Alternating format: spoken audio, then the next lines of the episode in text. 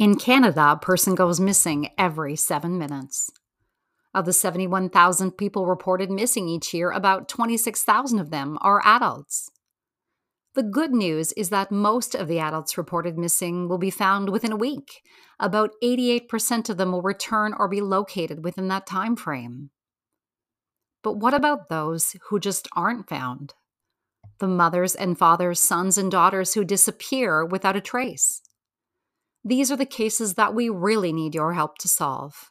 I'm Ellen White, and you are listening to Whereabouts Unknown. Today's episode is called The Families Speak. At this point, we want to advise our listeners that this podcast contains mention of violence. It is not suitable for children or sensitive listeners. When a family member goes missing, there are always other victims. The surviving family members, their lives are changed forever. Imagine for a second seeing your loved one walk out the door one day and then you just never see them again. That is exactly what happened to the four families that you'll hear from in our podcast today. 26 year old Danny Galton disappeared from Grande Prairie, Alberta on November 24, 1997. Danny, originally from Newfoundland, had moved from his home in Labrador City just a few months before. He trained as a correctional officer and had found work at a young offender facility in Grande Prairie. He was also working nights as a security guard at the construction site of what would ultimately become the Sandman Inn. Now, finding yourself in serious trouble is sometimes just a matter of being in the wrong place at the wrong time. Based on tips from our listeners and many interviews with people familiar with the situation, our team believes that Danny disappeared after crossing paths with the wrong people at the Park Hotel in Grande Prairie. The park was part bar, part strip club, and even on a weeknight, business was booming when Danny arrived. He was said to have been in an altercation, left, then returned. He has never been seen alive again. It's been a long road for the Galton family. Danny's beloved mother has passed in the 24 years since his disappearance. His many siblings have tried to rebuild their lives.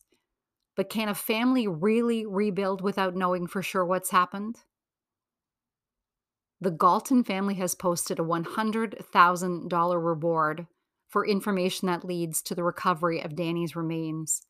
But so far, they have had no resolution and no closure. Here is our interview with Danny's youngest sister, Valerie. Uh, Danny was just an all around good guy. Uh, he was the life of the party. Uh, he made friends very easily. He had great friendships, great family relationships. Um, he was the youngest boy in our family and uh, definitely a very special part of our family, of course. He um, had great relationships with all of our siblings, our mother, um, especially. Uh, and he was just he was just a really nice guy. He was the type of guy people just wanted to be around. Um, very fun, very fun loving, um, absolutely hilarious.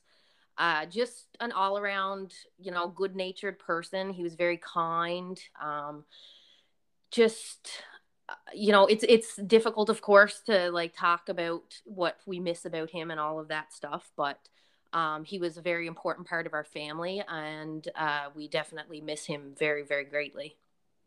Yeah, of course, of course. Now, in July 1997, Danny leaves and heads out to Grande Prairie to take on a job as a correctional officer, which had been a dream for him.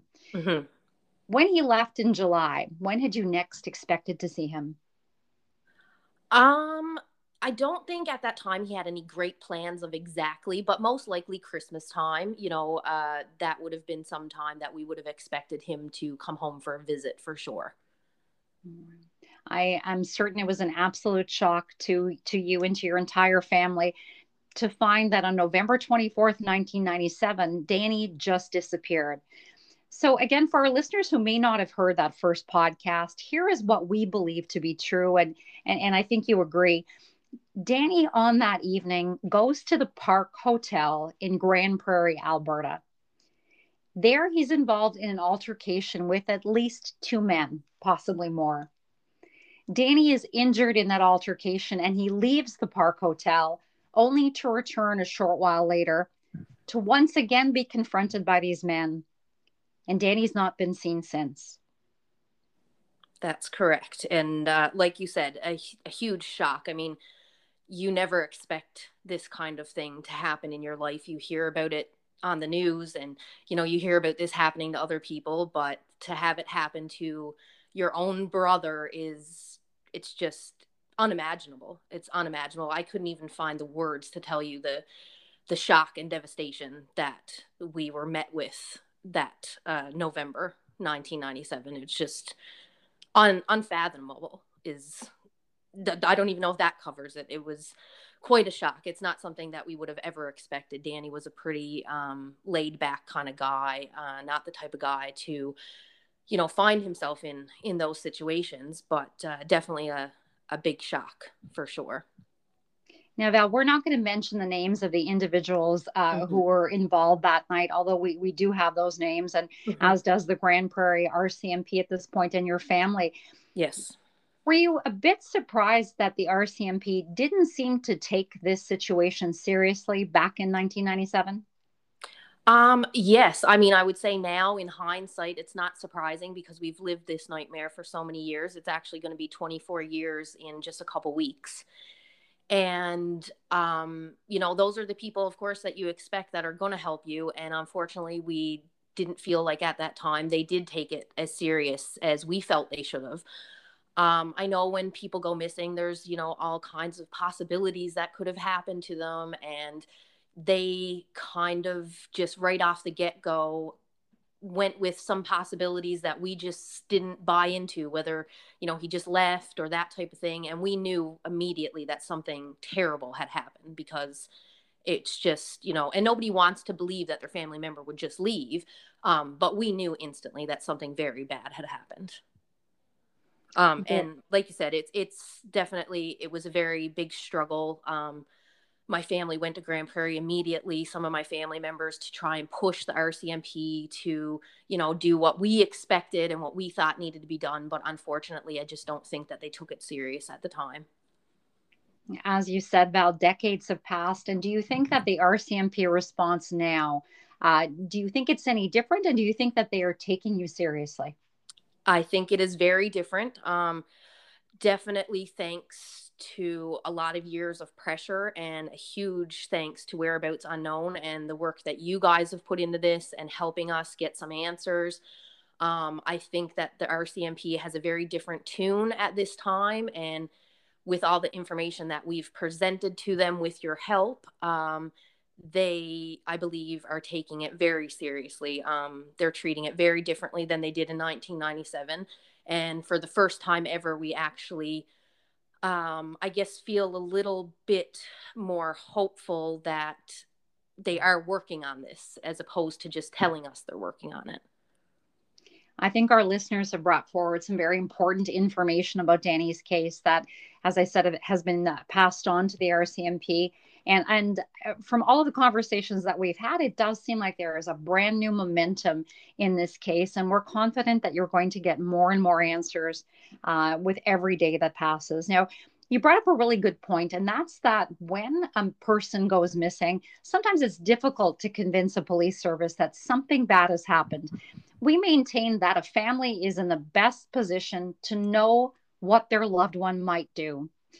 If a family is absolutely certain that their loved one would not take off on a jaunt for a couple of weeks, if they feel there was no indication that they were suicidal, uh, we think that families really need to be listened to, and they are certainly our best source of that historical information. When a family has a loved one who has gone missing, you've been following up on this for 24 years. You, your family has never backed down. You've stayed in constant communication with the police, and you have urged them over and over again to move this case forward and get answers for you. What would you recommend for other families who find themselves in a similar situation, whether it's the RCMP or any police service out there? What's the best way for families to get some traction with the police service they're dealing with? Um, I think it's really important to just be consistent, never ever give up. Um, you know, like you mentioned, we have absolutely hounded the Grande Prairie RCMP for 24 years. Um, we made sure whatever we could do to make sure that they aren't forgetting his name, his case, you know, keeping in constant contact with them. Again, it's hard to, you know, you feel like you know what they should be doing. It's hard to just make them do that, but like just never giving up, keeping in contact with them, keep asking questions, you know, don't be deterred by, you know, lip service, that kind of thing. Like find out the answers you can. In our case, over the years, we've just taken every possible avenue that we can. And it's a really helpless journey sometimes because you just don't know what you have, what you can do. I mean, we're not police, we're not law enforcement, that type of stuff. Um, but we've just kept our eyes and ears open for every opportunity to keep his name out there, his story out there, whether it be, you know, contacting the police, asking them to do press releases, uh, creating a Facebook page, um, making contacts with people in law enforcement um, to just try and get somebody to listen. And then, of course, you know, coming in contact with you guys at Whereabouts Unknown was an absolute godsend. You know, reach out to whoever you can. Like, anybody that you can reach out to to talk to that might be able to help you in any way just keep reaching out keep you know just don't ever give up like it's a long time 24 years of course in our case is a long time and i guess sometimes it's easy to kind of just throw up your hands and say like there's nothing else we can do um, but we've refused to do that and i think that's you know the main focus is just keep going keep going keep going no matter what now, Trevor Hamlin is another Newfoundlander who just disappeared without a trace. 33 year old Trevor, nicknamed Pepsi, is a popular and likable guy from Paradise, Newfoundland. He is going through some things, but he still makes a point of getting to his mom's for a weekly home cooked meal. But on June 16, 2018, Trevor Hamlin disappears.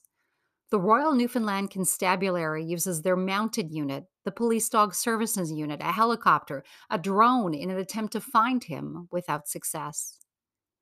Not much is known about Trevor's movements on that last day, but we do know that he is seen on video buying a bottle of Jameson whiskey and a bottle of Big 8 ginger ale.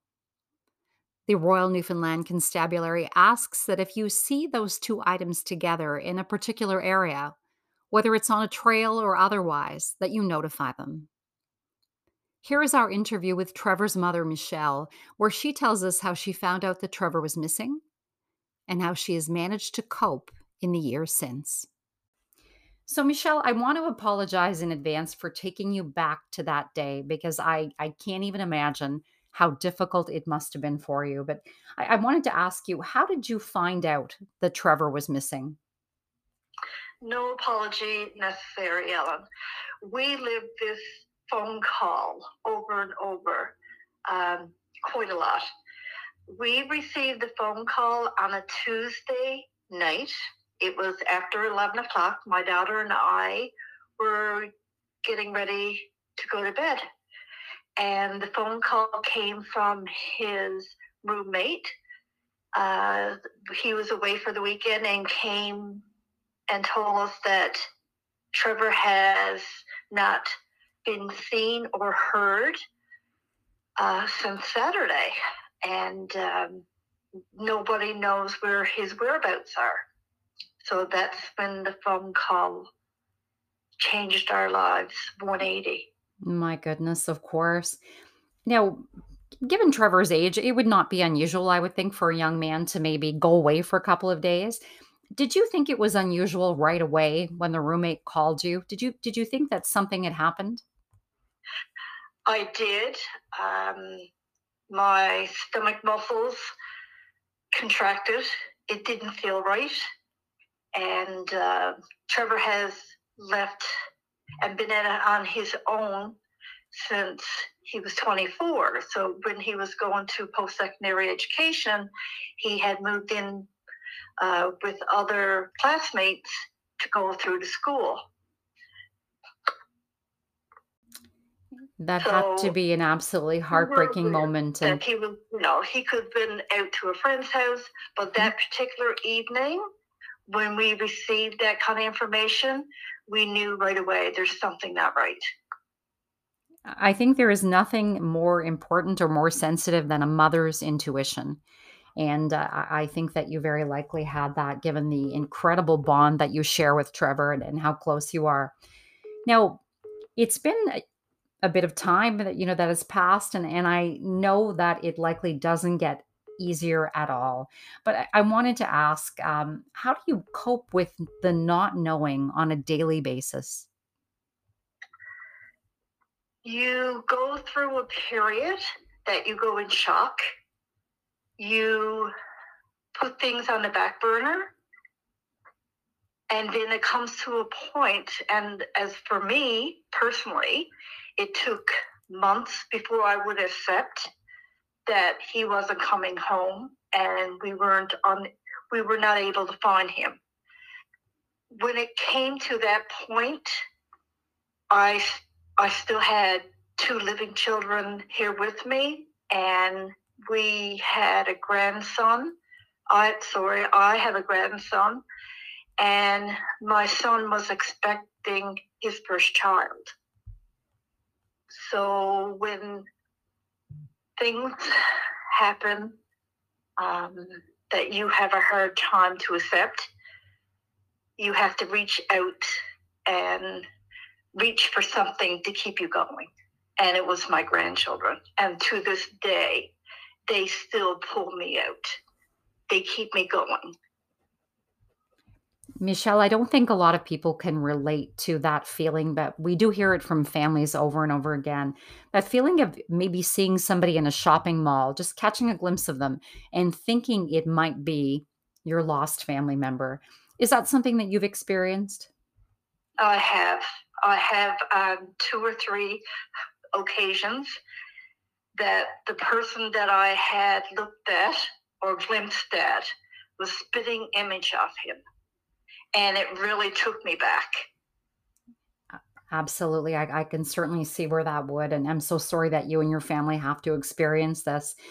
We, when we published the episode about Trevor's disappearance, we had an overwhelming response from people who wanted to share information, but people who also wanted to tell us the impact that he had on their lives.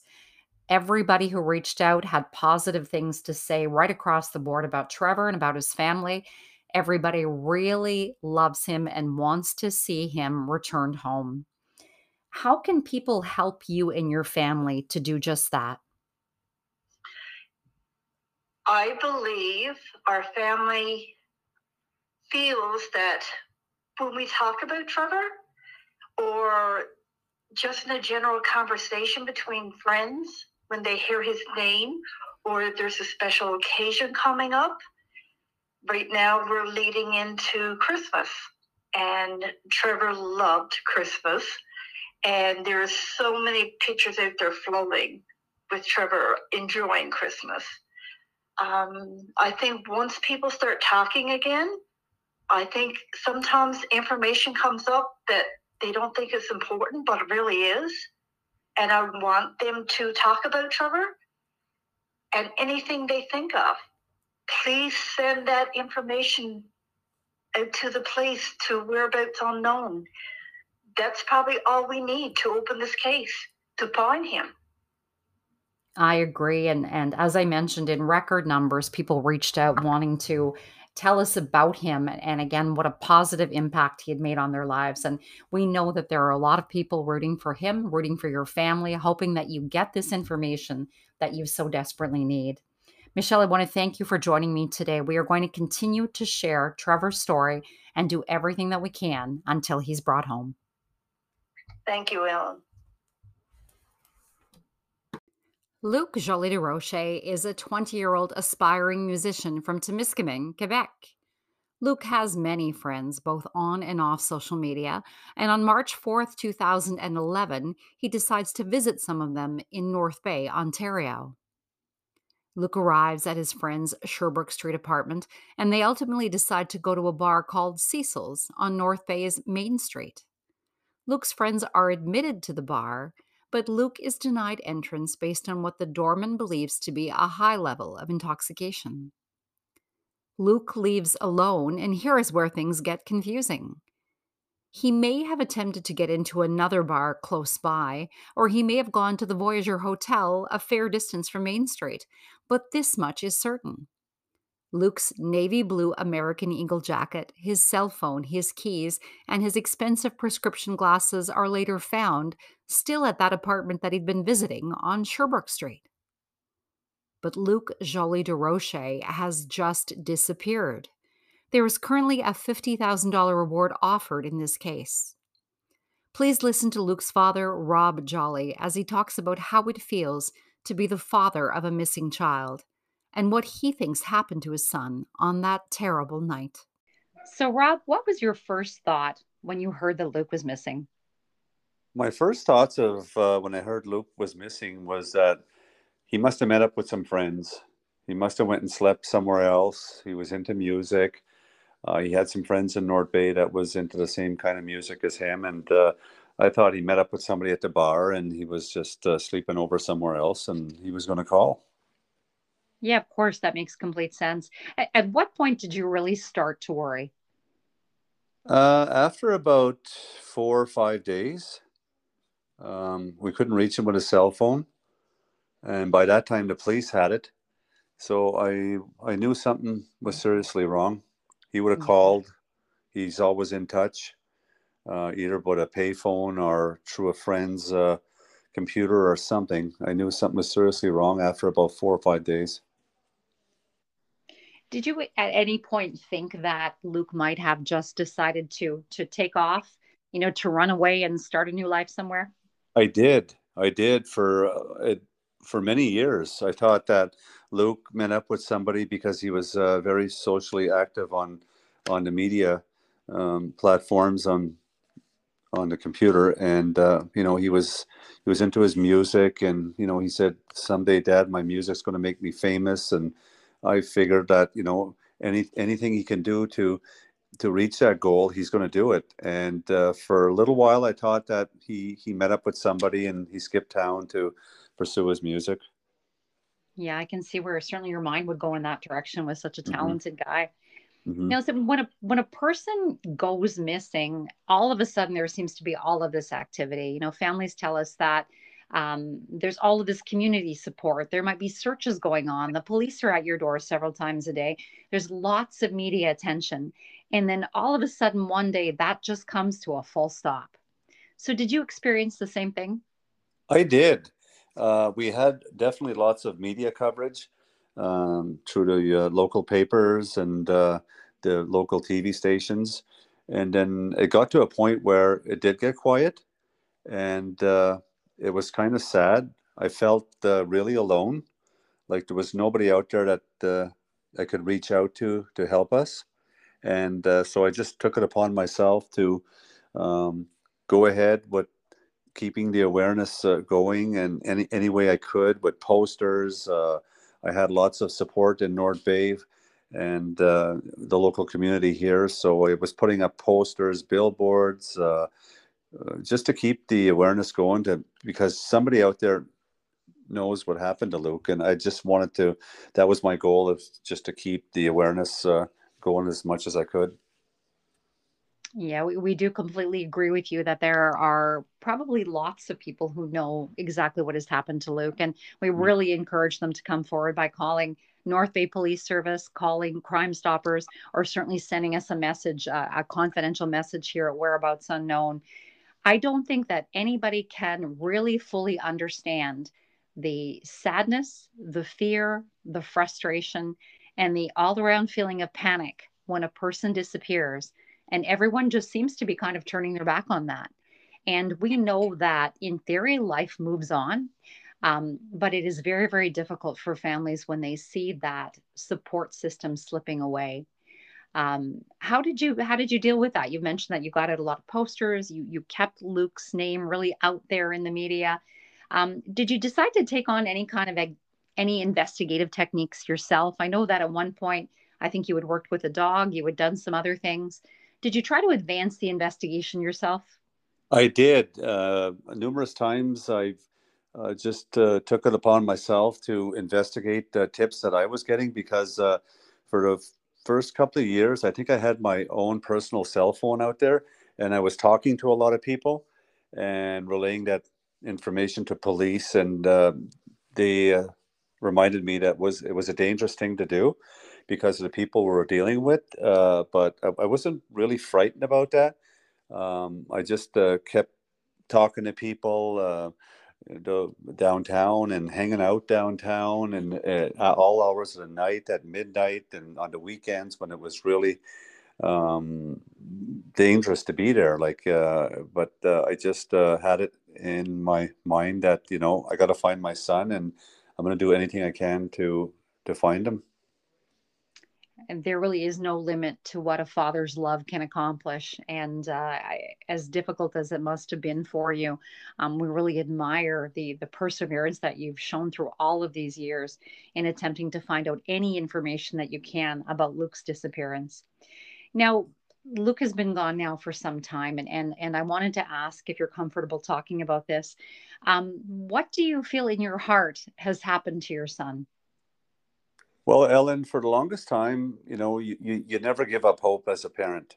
You never tell the media that something seriously is wrong here, and you just, you know, keep the faith and that you hope that someday Luke's going to pop up somewhere or call you or text you or something. But at this point, which is we're going on 11 years soon, um, I honestly think that something seriously has happened to Luke, and I believe he was murdered. Yeah, that is very difficult, I'm sure, to to even think about for you, and and and I see where you come to that conclusion. Um, as you say, it has been more than a decade with absolutely no trace of Luke, and and again, I can see where that would be, where your mind would go.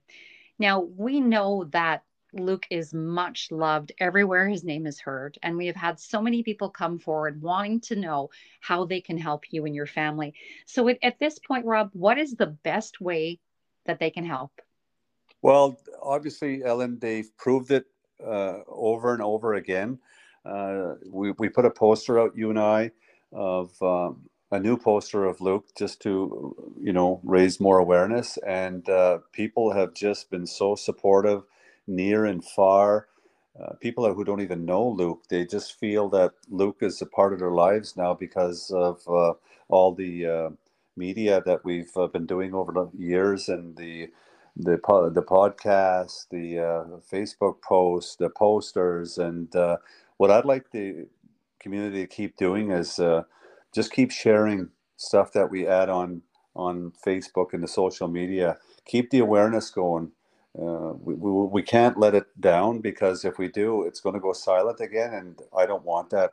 You know, I'm determined to find my son, and I believe if we all work together, we can find Luke. 30 year old Bradley Strassner of Leesville, Louisiana, was last seen in the Sandy Hill area of Vernon Parish on October 30th, 2019. Bradley had left his mother's house to return a car to his girlfriend about 10 miles away. But Bradley never arrives at his girlfriend's house. The car he was driving is found the next day abandoned on Highway 10. The car is unlocked and the keys are in the passenger seat, but no trace of Bradley has ever been found.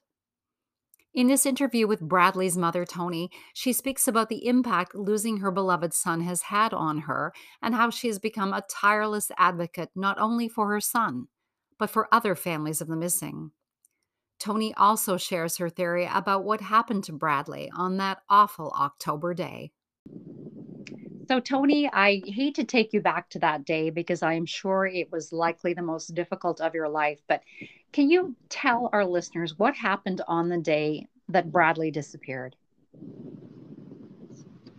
Mm, Bradley had been gone to um, his girlfriend's to play a video game with her son overnight, and he had come back early that morning to wake me up to make sure I was up and had taken my medicine um, and that's already even fixing me breakfast that morning. Um, and he was upbeat. He was in a hurry. He had to get the car back. But, you know, him and I sat on the, he sat on the side of the bed waiting for me to finish eating so I could take my medicine. And he said, you know, mom, he said, I want you to know something. pardon me if I get a little emotional. he said, um, I want you to know that you may think people don't realize, which you do. He said, but I do. He said, I realize the things that you gave up sometimes for us kids. And he said, I want you to know that I appreciate you. I appreciate the things you do. And I love you. And he gave me a big hug. And then he said, I got to go take this car back. And I followed him to the door. And last I saw him, he had one foot in the door and one foot on the ground. And he was looking at me and he said, I love you, mom. I'll see you later. And I shut the door and locked it. And that was that was that. Goodness. Like everybody else, right? We always expect that there's going to be another conversation and that there'll be another time to follow up with that person. So you've needed to do a lot of investigating on your own um, to try to bring Bradley home. Can you tell us a little bit about about what you've needed to do? Oh wow, I've had to start everything. I mean, I've contacted friends. Friends have contacted friends. I've had people come to me with things because they've gone um, seemingly unnoticed or unchecked out by the police. So I've done it myself. I've tracked down people. I've tromped woods. I've tromped creeks. I've been knee deep in swampy mud with snaky mosquitoes and uh, just places that I, it's scary, some of it, because I didn't know what I was walking into yet. Still driven because he's my baby. And because I don't and didn't feel like we were getting um, the attention that he needed as um, the police, out of the words of one of our own police jurors here, said they didn't even take it serious for maybe the first three to four months. That a mother's love really knows no limits, right? And what you've done is absolutely extraordinary. Given the investigation that you've needed to do on, for a large part on your own, and and given everything that you know at this point, Tony, what do you think has happened to Bradley? Um, Bradley was murdered. Um, the um, individuals I do believe uh, I have identified, um, and in that end, I, I don't take that identification lightly, you know. Uh, but I, they're also, I think they're also aware that I am aware now because of in, of actions that are being done on their part. One of them has completely left the state. Um, and you know, just other strange. Uh, one of them ha- has now, I'm told, has bought a uh, is bought an illegal firearm now. Um,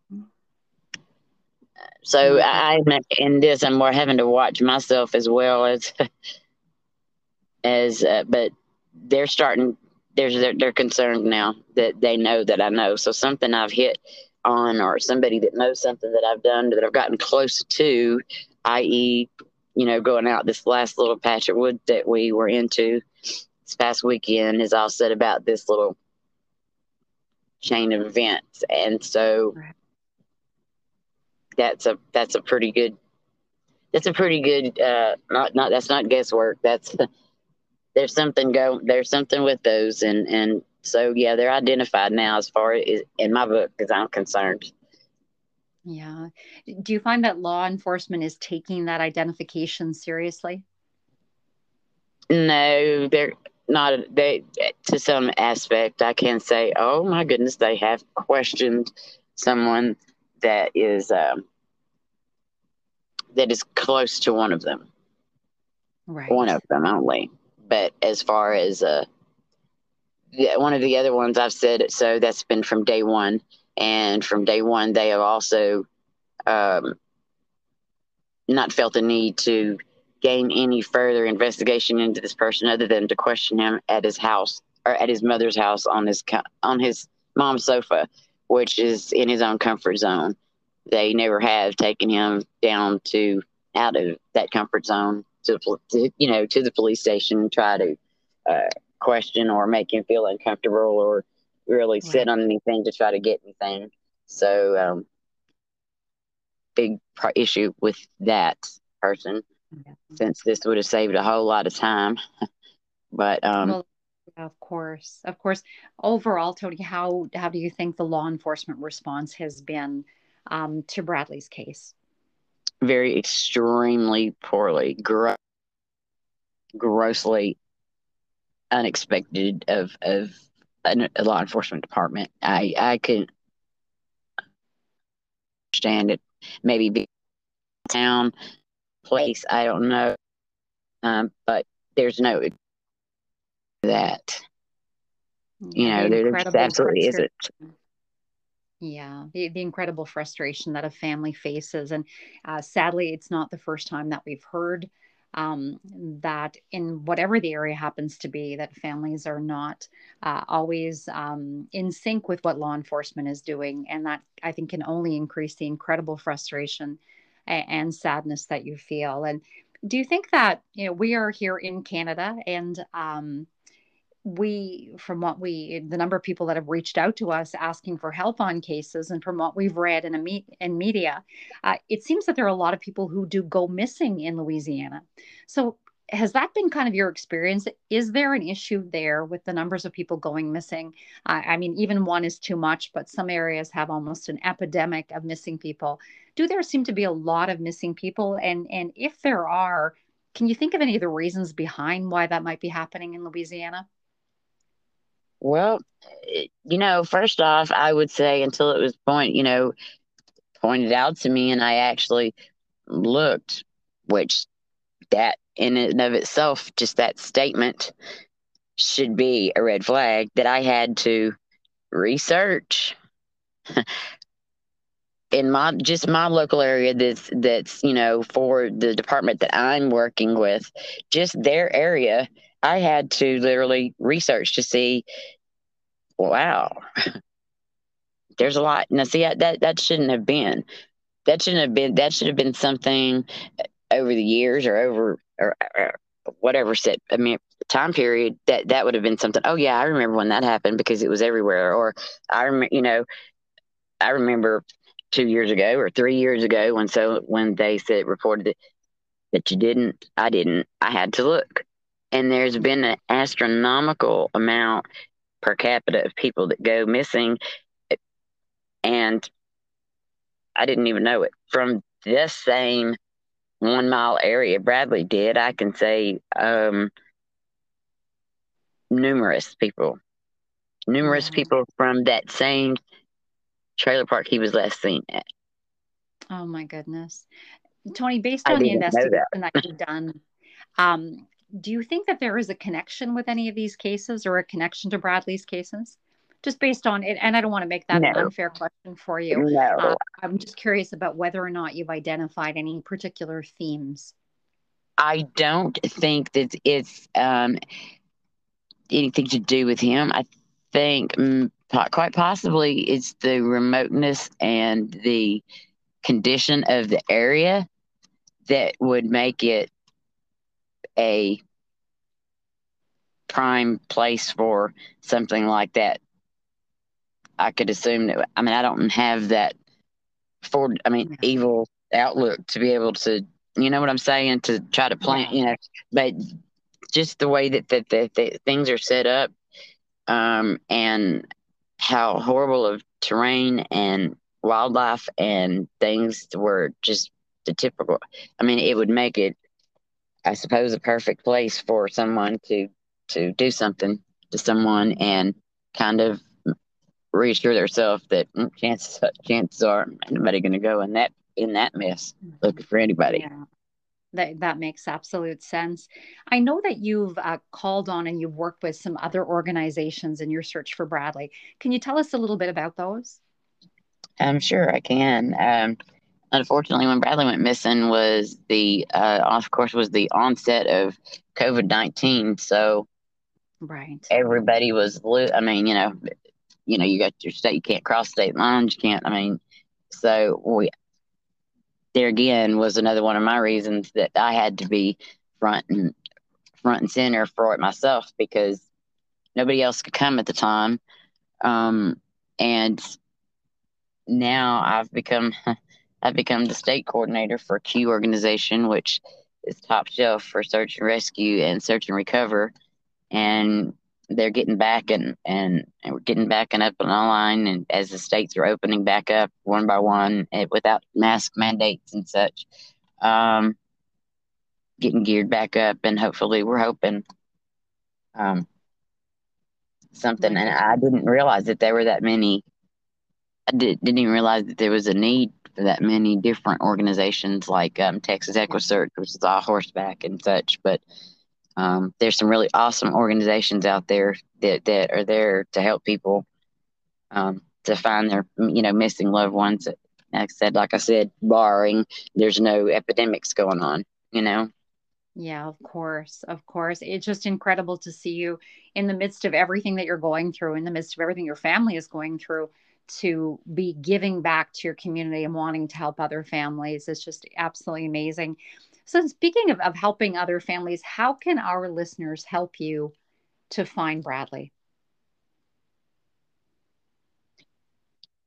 Just even if, you know, I, even though that I'm pretty sure that's what has happened, you know, to Bradley, there's always, there's always, there's always hope. Yes. Keep a lookout online, anywhere. Bradley was a welder. If there's welders out there, that's his profession. Take a look at him. Have you seen him? Give somebody a call. I don't have to know where he's at if he's wanting to be just starting a new life somewhere for whatever reason.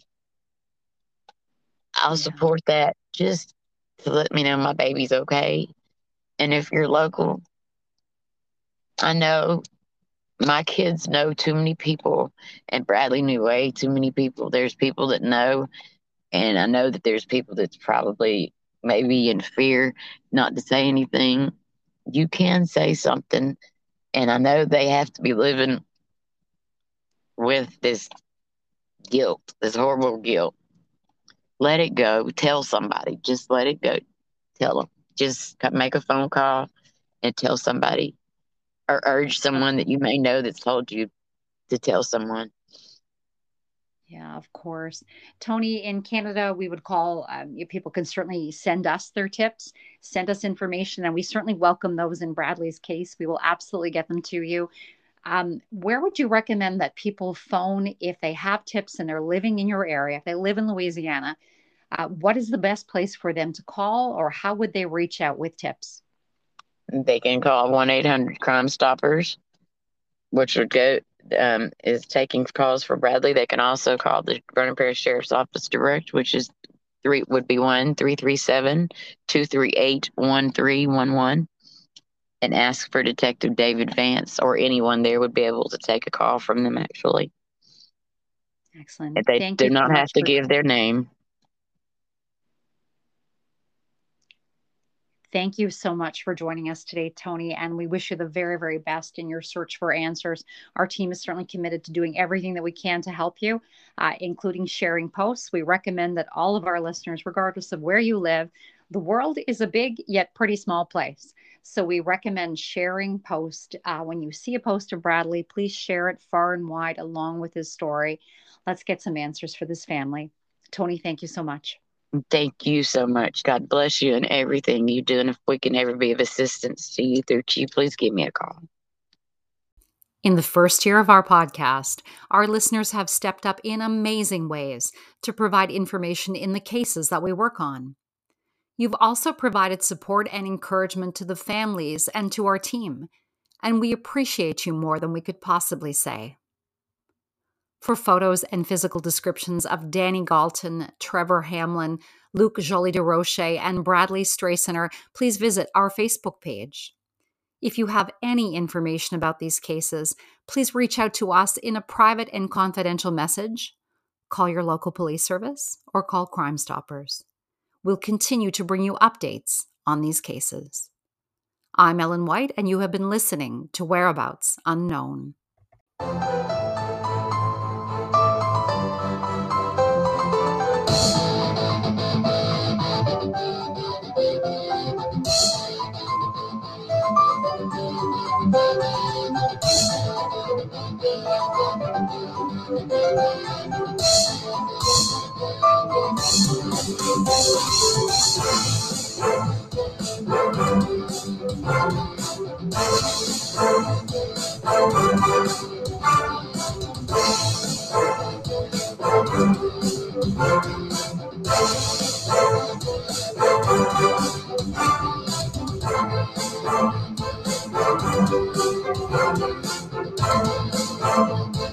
Thank